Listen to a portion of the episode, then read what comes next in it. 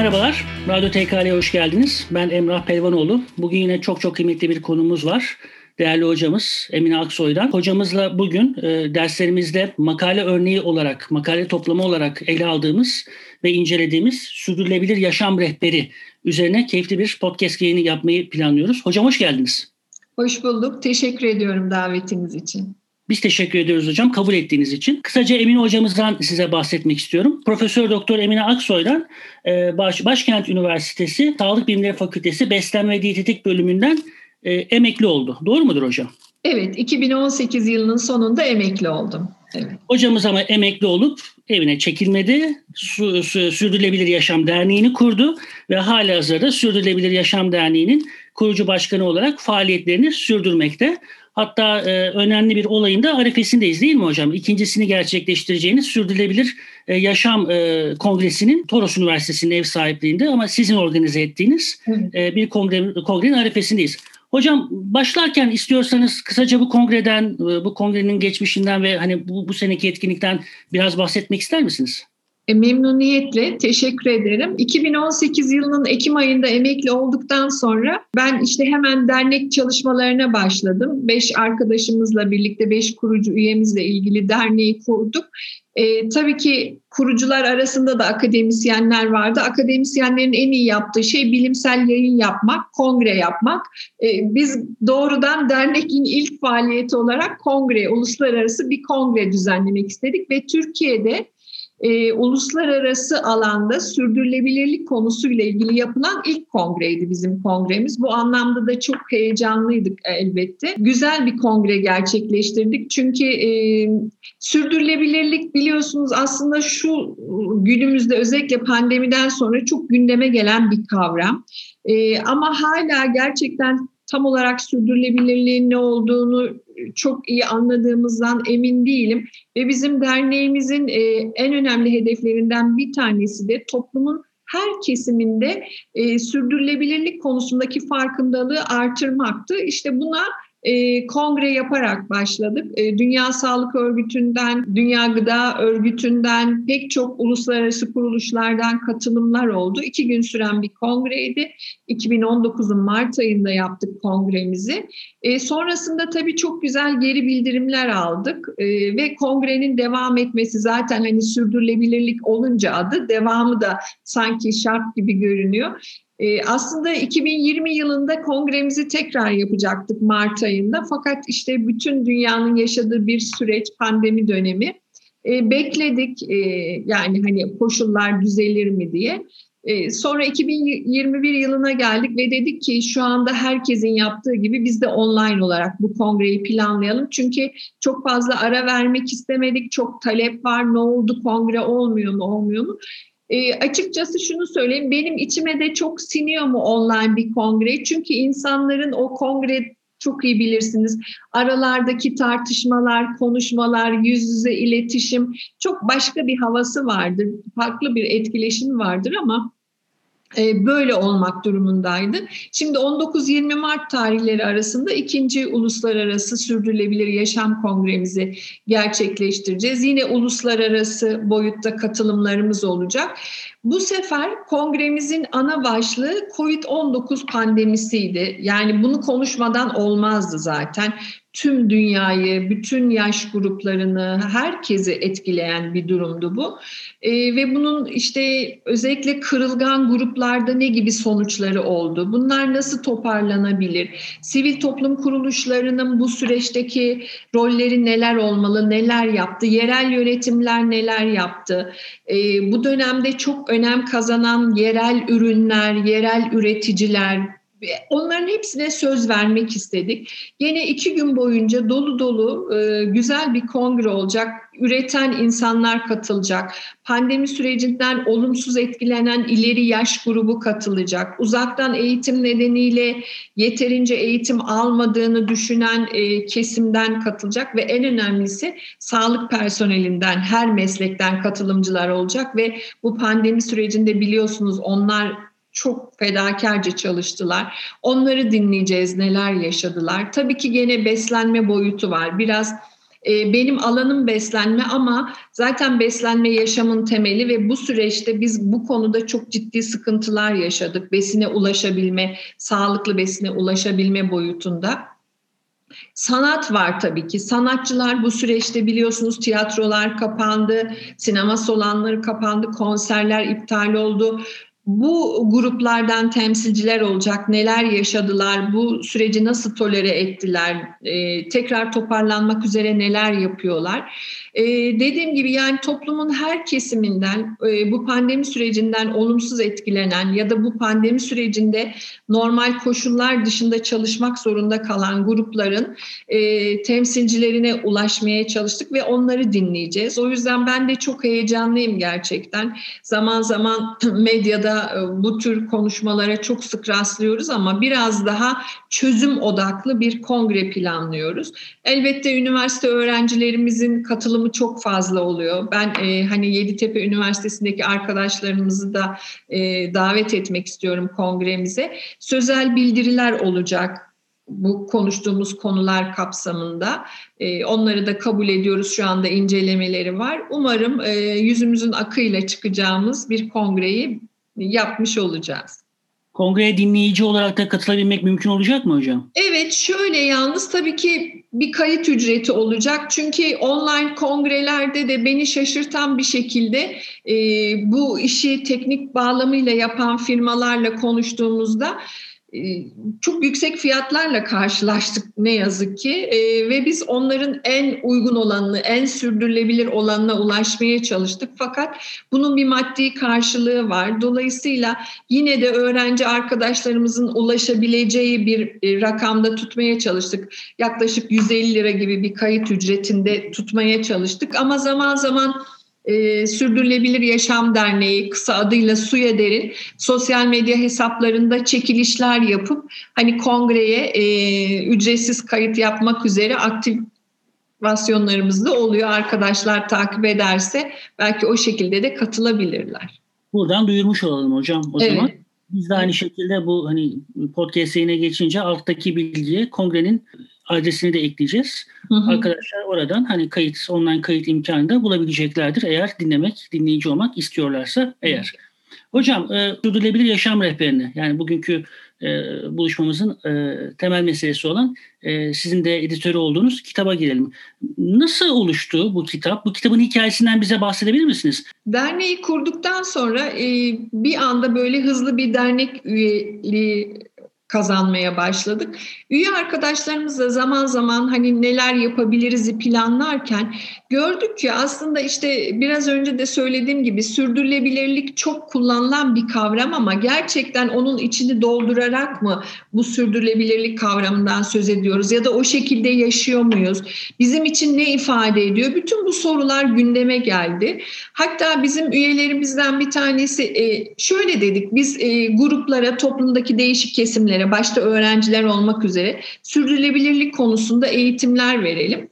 E, üyelerimizden bazıları dediler ki galiba önce bizim eğitilmemiz gerekiyor. Hani biz bu derneğe üye olduk, çok e, misyonu, vizyonu bizim için değerli, katkı vermek istiyoruz ama e, gerçekten tam olarak ne olduğunu bilmemiz gerekiyor eğitim verebilmemiz için.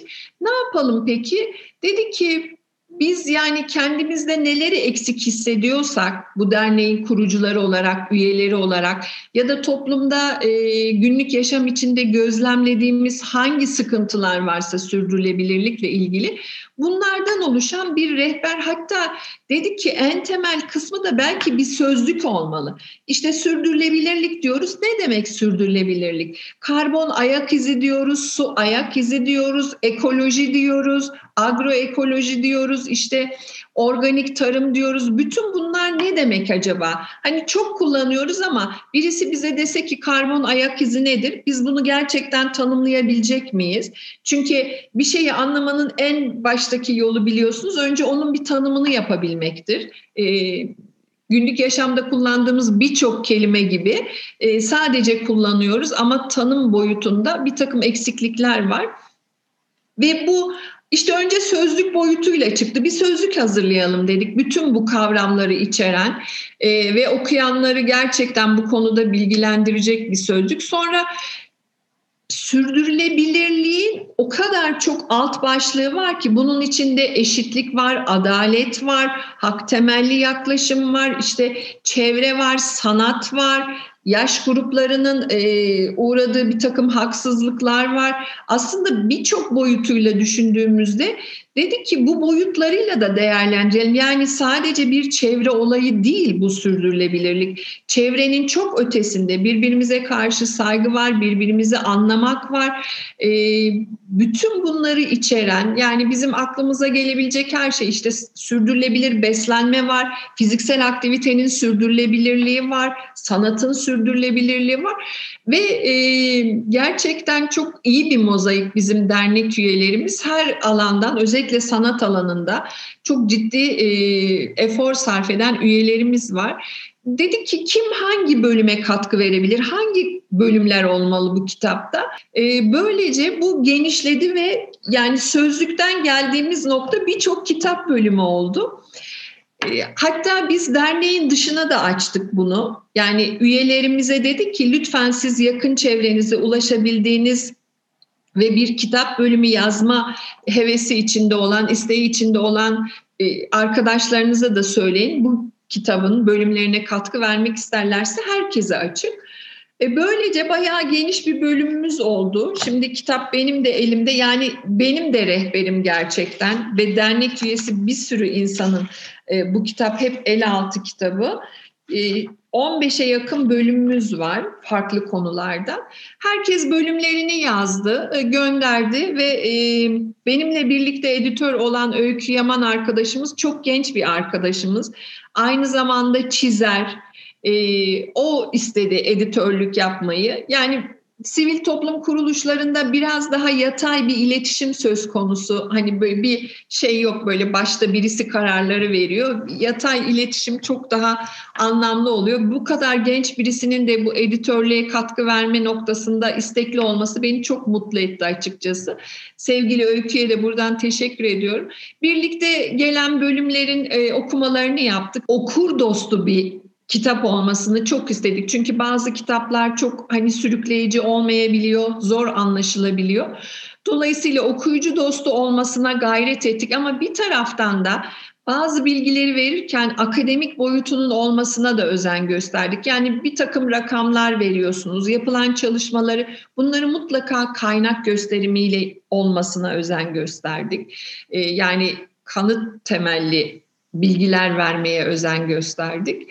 E, dolayısıyla herhalde çok da okuyucuyu sıkmayan ama hani ne demek istediğini güzel ifade edebilen bir rehber ortaya çıktı. Sonrasında da izin verirseniz ondan da bahsetmek istiyorum.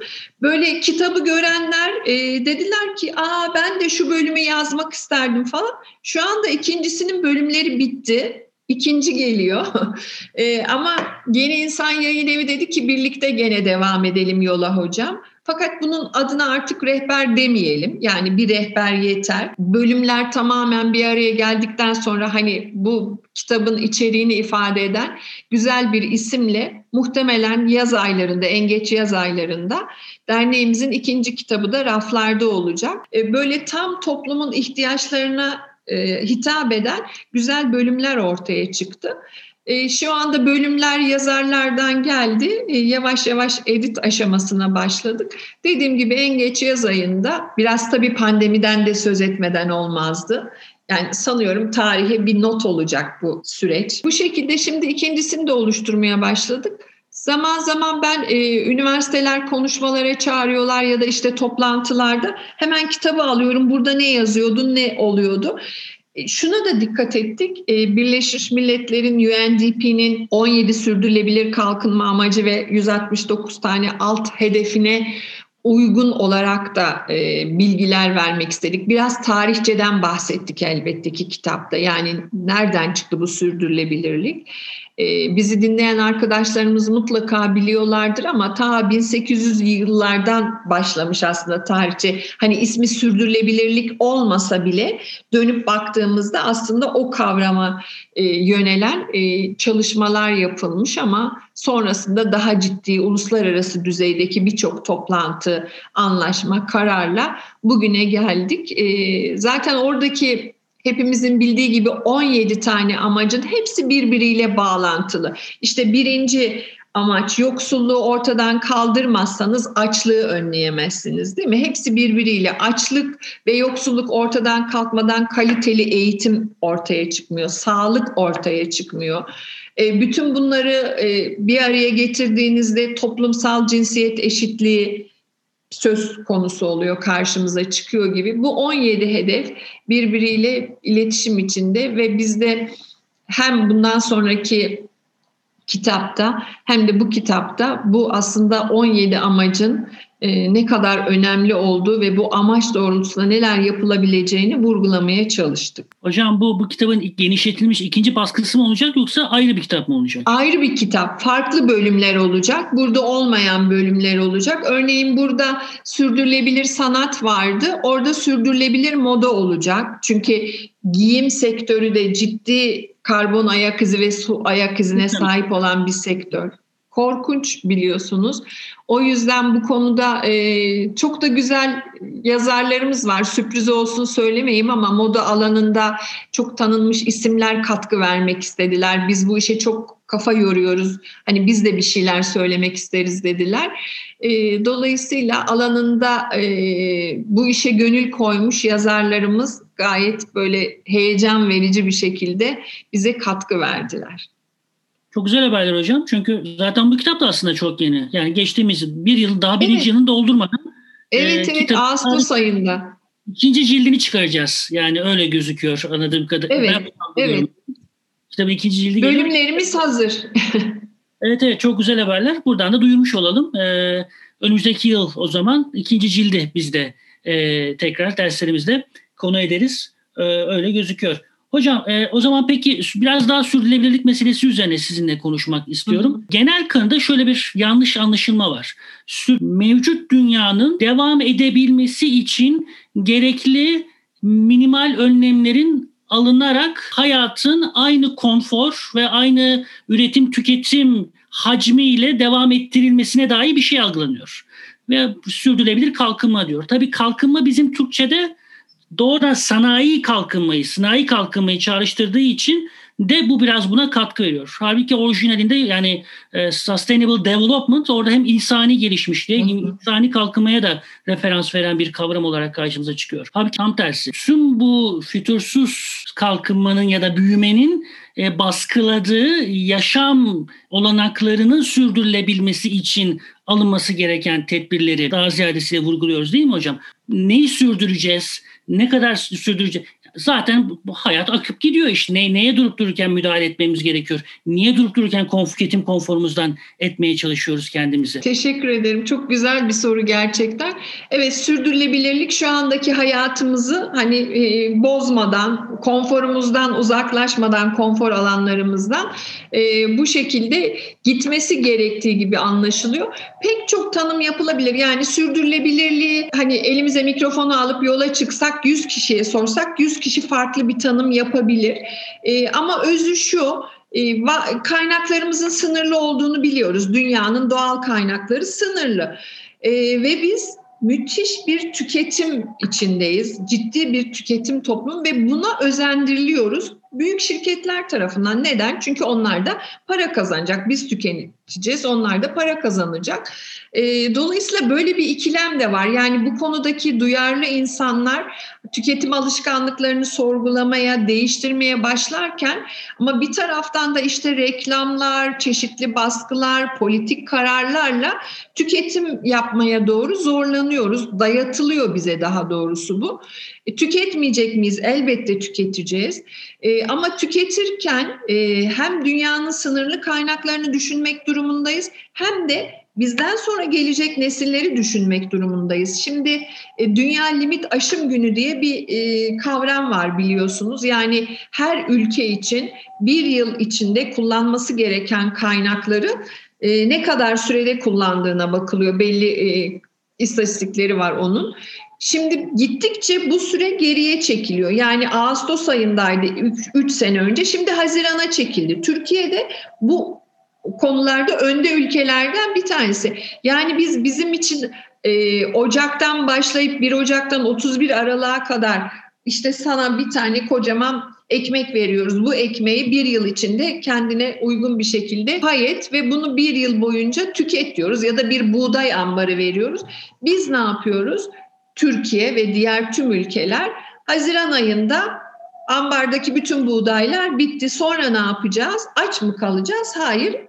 Ondan sonra 2022 yılının ayrılmış olan kısmından yemeye başlıyoruz. Bu böyle gittikçe geriye çekile çekile bir süre sonra yani biz 12 e, aylık bir yılın belki de 2 ayında bizim için ayrılan şeyleri tüketmiş olacağız ama şu anda bir sonraki yılınkini tüketebiliyoruz ama dünyanın kaynakları sonsuz değil. Öyle bir nokta gelecek ki tüketemeyeceğiz. Bundan 15 yıl önce ben beslenme diyetetik alanında uzmanlığımı yaptım ama halk sağlığı uzmanlığım da vardır. 15 sene önce biz iklim krizinin projeksiyonlarını yaparken su savaşları çıkacak diyorduk, gıda savaşları çıkacak ve bunları da çok inandırıcı gelmiyordu yani literatürdeki o bilgiler bize. Başladık şu anda ve hızlı bir şekilde başladık. E, dolayısıyla sürdürülebilirlik birçok tanımı var ama ben çok kısaca yani öğrenci arkadaşlarımın da belki daha fazla benimseyeceği bir kavramla korumak demek sürdürülebilirlik. Her şeyi korumak, elimizdeki gıdayı, doğal kaynakları, karşımızdakine saygıyı, onun haklarını korumak, bütün her şeyi korumak, özen göstermek. Herhangi bir şeyi koruduğunuz zaman zaten ona zarar vermiyorsunuz. Bunu doğa için de söyleyebilirsiniz. İnsani ilişkiler için de söyleyebilirsiniz. Korumak, özen göstermek zaten sürdürülebilirliği beraberinde getiriyor. Dediğiniz gibi sadece çevreyle ilgili değil. Ama insanlarda bir bencillik söz konusu. Mesela insan ve çevresi kavramı. Bu kavram son zamanlarda çok eleştiriliyor. Yani neden insan ve çevresi? İnsanı o zaman en tepe noktaya koyuyor ama dünyada doğada hayvanlar var, bitkiler var, toprak var, su var. Onların hepsinin bir denge içinde olması gerekiyor ve bu insanın çevresi olmaması gerekiyor. Belki çevrenin içinde insanı konuşmak gerekiyor. Dolayısıyla insanlarda e, bir bencillik söz konusu ve etrafındaki her şeyin onlar için var olduğu inancı çok fazla. Böyle bu inanç devam ettiği sürece de hızla her şeyi yok etme yolundayız. İşte bu sınırlı sayıda olan tarım üretimi, hayvancılık, denizler, okyanus kirlenmesi, okyanustaki denizdeki balıklar, toprağın mineralleri değil mi? Şimdi yapılan çalışmalar şunu gösteriyor. Ben kendi alanımdan örnek vereyim. Bundan 20 yıl önceki toprağın mineralleri ve vitaminleri çok aşırı derecede kaybolduğu için bir besindeki vitamin ve mineral değerleri 20 yıl öncesine kadar neredeyse yarı yarıya kadar düşmüş durumda. Yani biz ne diyoruz? Dışarıdan vitamin mineral desteği almayın. İşte meyve yiyin, sebze yiyin. C vitamini portakalda çok, kırmızı biberde çok. Ama hayır artık portakalda o kadar C vitamini yok. Kırmızı biberde o kadar C vitamini yok. Ette o kadar demir yok. Çünkü bize yiyecek sağlayan, besin sağlayan hayvanların beslenmesinde çok fazla değişiklik oldu. Hem toprağın yapısında çok ciddi azalmalar, eksilmeler oldu.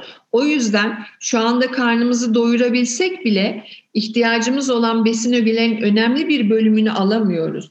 Zaten önümüzdeki 10-20 yıl için ciddi şekilde artık e, yapay besin ögelerinin üretimine ilişkin çalışmalar var. İşte laboratuvarda üretilen etler gibi değil mi? Bu çok hızlandı bu çalışmalar. Ya da genetiği değiştirilmiş bir takım farklı versiyonlar gibi ya da hiç tüketmediğimiz e, böcekler gibi artık yavaş yavaş onların bizim beslenmemizde nasıl yer alabileceğine ilişkin ciddi bilimsel çalışmalar var. Neden? İşte bu bilinçsiz tüketim nedeniyle. Nüfus artışı bunların önemli etkilerinden bir tanesi. Yani nüfus çok artıyor. Bu artan nüfusa yetecek yiyecek yok noktasında değiliz aslında. Yani şu anda öyle bir şey gibi aslında adil olmayan bir dağılım var. Yani ülkelerin zengin olan ülkeler e, bütün dünyaya insanlara yetecek kadar üretilen gıdanın yüzde yetmişinden fazlasını tüketiyorlar. az gelişmiş ülkeler, yoksul ülkeler bu yüzden o gıdalara erişemiyorlar. Aslında bütün sorun adil olmayan bir gelir dağılımı, gıda dağılımı, e, yaşam koşulları buradan kaynaklanıyor. Yani gelişmiş ülkelerde aşırı bir tüketim, hesapsız bir tüketim varken diğer tarafta insanlar karnını doyuramıyor. Yaklaşık pandemiden önce 1 milyar aç insan olduğundan söz ediyorduk. Pandemi bu sayıyı ikiye katladı şimdi. Yani bir insanlar biliyorsunuz ekonomik boyutunu işinden olduğu değil mi? İşinden olması demek gelirinin azalması demek. E, dolayısıyla dünyadaki aç sayısı artarken aynı paralellikte obez sayısı da artıyor. Aslında obezite de bir açlık durumu. Yani siz sadece belli besin ögelerini daha fazla tükettiğiniz için aşırı kilo alıyorsunuz. Yağı ve karbonhidratı daha fazla tükettiğiniz için. Ama yine de tüketim anlamında baktığınızda adil olmayan bir dağıtımdan söz etmek mümkün. İşte koruma dediğimiz şey bu. Yani biz üretilen gıdamızı koruyabilirsek, onun dağıtımıyla ilgili eşit olma konusunda önlemler alabilirsek dünyadaki sorunların önemli bir kısmı azalacak ya da işte denizlerimizi koruyabilirsek, temiz sularımızı koruyabilirsek e, bu sorunlar kalkacak ama hala e, bu durumun bilincinde olmayan pek çok insan var tabii ki. O yüzden ben özellikle üniversite öğrencisi arkadaşlarımın e, çok önemli misyonları olduğunu düşünüyorum. Halkın bu konuda aydınlatılması konusunda hangi bölümde olursa olsun. E, yeter ki kendisi e, bu gidişatın, bu karmaşanın nasıl çözülebileceğine ilişkin bilgi sahibi olsun, farkındalığı artsın, kendi yaşam biçimini ona uygulasın. Ondan sonrası zaten gelir o etrafındaki her eğiteceği, bilinçlendireceği kişiyle bu sorunları daha az boyuta indirmek mümkün diye düşünüyorum. Yani kara bir tablo çizdim ama tablo böyle. Keşke daha iyi şeylerden konuşabilseydik. Tablonun e, çok parlak olmaması onun gerçekçi bir tablo olduğu gerçeğini de maalesef değiştirmiyor. Bu bize bir şey söylemeli. Yani gerçeklik ve bu karamsarlığın üst üste örtüştüğü sıkıntılı zamanlar yaşıyoruz. Bunun farkına varmamız gerekiyor diye düşünüyorum. Hocam bitirmeden evvel e, son olarak size bir de kitabın e, hazırlanma süreciyle ilgili akademik bir soru sormak istiyorum. Az önce de söylediniz zaten hani genel okura hitap etmek, okur dostu bir kitap oluşturmak istedik. Ama bir yandan da e, kitabın oluşturan e, makaleleri bir araya getirirken gerekli bilimsel e, veri sağlama konusundaki e, hassasiyetten vazgeçmemesini de e, sağladık. Mutfağındaki e, kişi olarak kitabın e, genel okura yönelik bilimsel kıstasları ya da bilimsel hassasiyetleri olarak olan bir kitabın hazırlanma süreciyle ilgili olarak bize e, neler söyleyebilirsiniz? E, şimdi önce e, biz yazarlara bölümleri gönderirken bir de yazım kuralları hazırladık. Dedik ki işte mutlaka verdiğiniz bilgiler bir bilimsel kaynağa dayalı. Eğer bir istatistikten söz ediyorsanız, bir çalışma sonucundan söz ediyorsanız ve bunu kaynak olarak göstermeniz gerekir. Dil karşıdaki yani kullandığınız dil okuyucuya çok yabancı gelmemeli, çok karmaşık gelmemeli. Hatta zaman zaman kendisini sorgulatan, acaba ben gerçekten bunları yapıyor muyum sorularını aklına getirebilecek bir içerikte olmalı.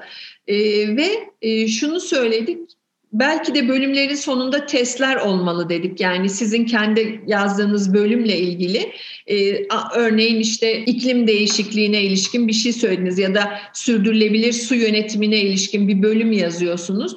Acaba hani bunu okuyan kişi su tüketimine ilişkin neler yapıyor, ne kadar suyu kullanırken gözetiyor bunları da sorgulayabilsin. Ama aynı zamanda yazarken e, örneğin dil bilgisi kuralları öncelik odur. Yani bir cümle nasıl kurulur? İşte bütün gerekli cümledeki her şey yerinde mi? Noktalama işaretleri kullanılmış mı, doğru mu kullanılmış, D, da ayrımı yazılmış. E, dolayısıyla bu hassasiyet kitaba da yansıdı tabii ki. Yazarlardan özellikle bu konulara çok dikkat etmelerini istedik. Bir şeyi savunuyorsanız o savunduğunuz şeyin bilginin kaynağı orada yer alıyor mu? Yani okuyucu o konu hakkında daha fazla bilgi sahibi olmak istiyorsa ilerleyebiliyor mu sizin gösterdiğiniz kaynaklarla? Daha detaya inebiliyor mu? E, bütün bunları e, ifade eden işte bir yaklaşık 10-12 maddeden oluşan bir yazım kural demek belki hoş olmuyor ama bir taraftan da kural olması gerekiyor yapılan bir işte. Ee, yazarlarımıza bunlarla birlikte ilettik ve sonraki editörlük sürecinde de olmayan yani hani okurken bizim gözümüze takılan ya da okuyucu rahatsız edecek şeyler için tabii ki defalarca düzeltme gitti yazarlara e, ve sonunda şu noktaya geldi. Hocam çok teşekkür ediyorum. Çok sağ olun. Değerli vaktinizi ayırdınız. Çok keyifli bir sohbet oldu. Çok kıymetli bir çalışma oldu. En az bir o kadar kıymetlisi daha geliyor. Onun da haberini almış olduk. E, bu program buna da vesile oldu. Tekrar çok teşekkür ediyorum e, katıldığınız ve bu güzel sohbeti bizimle gerçekleştirdiğiniz için hocam. Ben çok teşekkür ediyorum. Arkadaşlarla birlikte olma fırsatı yarattınız. Konu bu kadar önemli bir konuda e, düşüncelerimi ifade edebilme olanağı sağladınız. Teşekkür ediyorum. Kolaylıklar diliyorum size de çalışmalarınızda. Radyo TKL'nin bir programının daha sonuna geliyoruz. Bugün yine çok kıymetli bir konumuz vardı. Profesör Doktor Emin Aksoy'dan Sürdürülebilir Yaşam Derneği Başkanı. Kendisiyle çalışmaları Sürdürülebilir Yaşam Derneği ve sürdürülebilirlik üzerine konuştuk. Bir başka programda daha bir yerde olmak üzere. Esen kalın efendim.